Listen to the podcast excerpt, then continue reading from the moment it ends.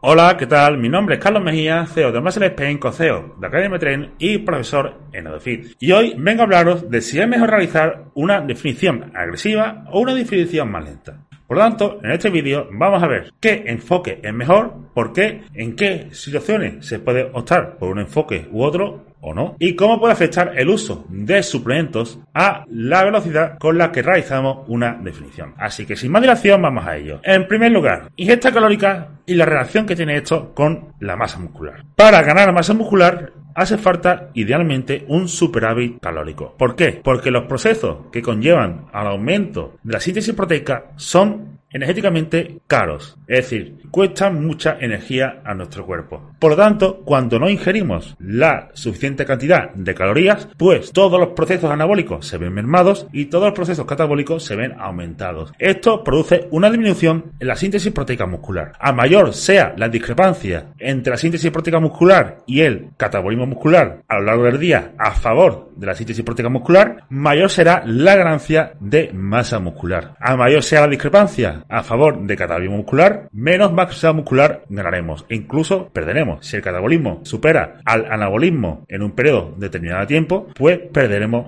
tejido muscular, ¿vale? Ahora, más no es más. Es decir, idealmente, para ganar masa muscular de forma óptima, hace falta un superávit energético. A mayor sea este superávit, pues más acentuados serán estos procesos anabólicos, es decir, más beneficiados se verán estos procesos anabólicos, por tanto se producirá un mayor aumento de la síntesis proteica muscular y por ende se producirá un mayor aumento de la cantidad de masa magra. Sin embargo, a nuestro cuerpo no le gusta mucho crear demasiado tejido muscular. ¿Por qué? Porque cuesta mucha energía. A tu cuerpo le interesa más tener mucha grasa, que es, digamos, lo que le va a salvar si tú no puedes comer, si tienes que sufrir un periodo de hambruna o lo que sea, esa grasa corporal te va a permitir sobrevivir sin comida durante largos periodos de tiempo, ya que es un almacén de energía. Por tanto, si tú ingieres demasiadas calorías, vas a ganar algo más de masa muscular, pero no de forma lineal.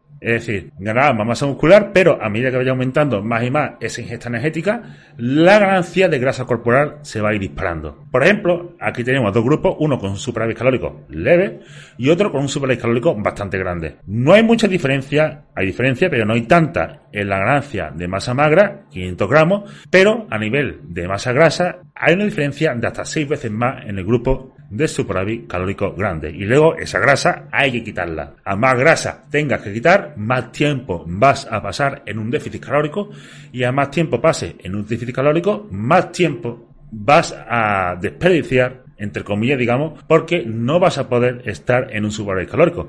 Y todo el tiempo que no estés en un superávit calórico es tiempo que no puedes estar ganando masa muscular y tiempo que no puedes estar ganando masa muscular, digamos, es tiempo que no estás progresando muscularmente. Ahora, ¿por qué cuento esto?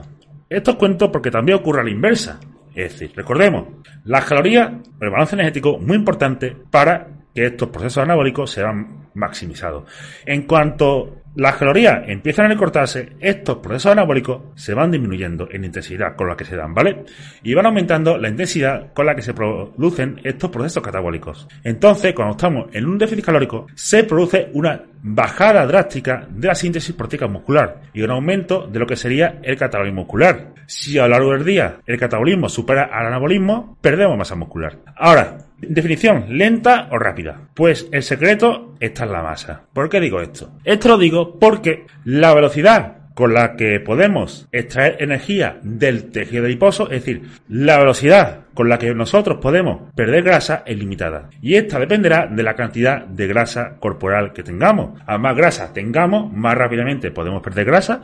A menos grasa tendremos, pues tendremos, eh, digamos, menos sitio de donde sacar grasa y por lo tanto podremos bajar peso más lentamente. Ahora, ¿tú puedes perder peso más rápidamente que lo que explicaremos a continuación? Sí, indudablemente. Sin embargo, pérdida de peso no es igual a pérdida de grasa. Tú puedes perder peso más rápidamente de lo que vamos a explicar aquí, pero muy posiblemente todo ese peso extra que tú pierdas provenga casi en su totalidad de tejido que no es grasa corporal. Puede ser músculo kinético o no, pero grasa corporal no será. Ahora, ¿Con qué velocidad podemos perder grasa? Pues más o menos es de 48 kilocalorías por kilogramo de grasa corporal al día. Es decir, esta es la velocidad a la que nuestro cuerpo puede extraer energía del tejido adiposo. Esto se puede calcular más fácilmente con una fórmula que hizo Greg Knuckles, que es simplemente dividir tu porcentaje de grasa corporal entre 20. Y el número que te dé es el porcentaje de peso corporal que puedes perder a la semana. Ejemplo práctico de esto. Imaginemos que pesamos 83,5 kilogramos y tenemos un porcentaje graso de 20%, para que se haga todo bien redondo, ¿vale?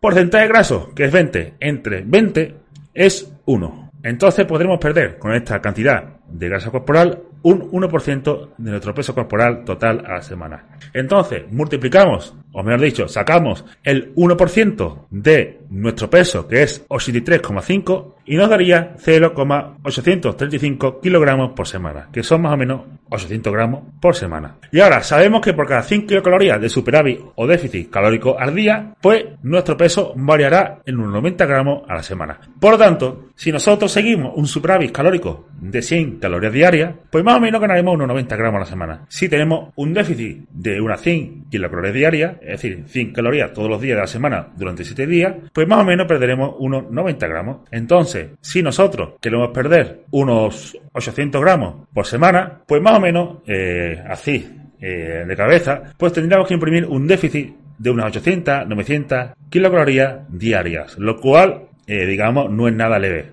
Es decir, podemos perder grasa de forma relativamente rápida, ¿vale? Pero esto es la teoría, como he dicho, ¿vale? 800 kilocalorías, 900 kilocalorías de déficit diario es una burrada. ¿vale? Es decir, es quitar mucha comida. Por tanto, como norma general, vamos a poder perder grasa o vamos a tener una capacidad de perder grasa mucho más de lo que nosotros seamos capaces de eh, tolerar a nivel de déficit por la ansiedad, salto de dieta, etcétera, a la semana. Entonces, esta es la velocidad con la que tú puedes perder como máximo, de forma segura, grasa corporal a la semana.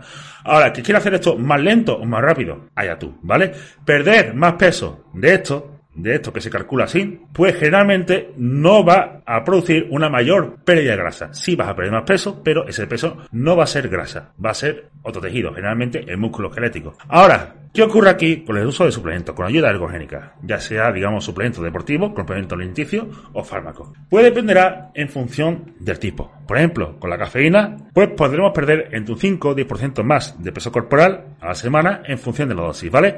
Y esto se le añade al uso de betagonista y yoimina. Betagonista como cremuterol, eh, sinefrina incluso, salbutamol, puede de 5 a 25% más en función de la dosis y tipo empleado, y efectos aditivos con yoimina cafeína. Yoimina entre un 5 y 10% más en, función de la dosis, y esteroides anabólicos pues dependerá de la carga anabólica empleada, es decir, dependerá de la dosis total de la persona, y se ajusta todo en función de la variabilidad individual en la composición corporal, ¿vale? Es decir, tú tienes que tener algún método mediante el cual evalúes semanalmente tus cambios en la composición corporal de forma fiable, ya sea por pliegue, DEXA, bioimpedancia, etcétera, y en función de eso, en función de si estás perdiendo más o menos grasa y más o menos masa muscular, pues podrás apretar un poquito más o podrás apretar un poquito menos a nivel de rapidez con la que realice la definición. Por tanto, puntos clave ante una ingesta insuficiente de calorías, los procesos anabólicos se ven mermados y los catabólicos aumentados, reduciendo de forma significativa la síntesis proteica muscular. La rapidez con la que podemos perder peso vendrá determinada por la cantidad de grasa corporal que tengamos e intentar perder peso más rápidamente del límite de transferencia energética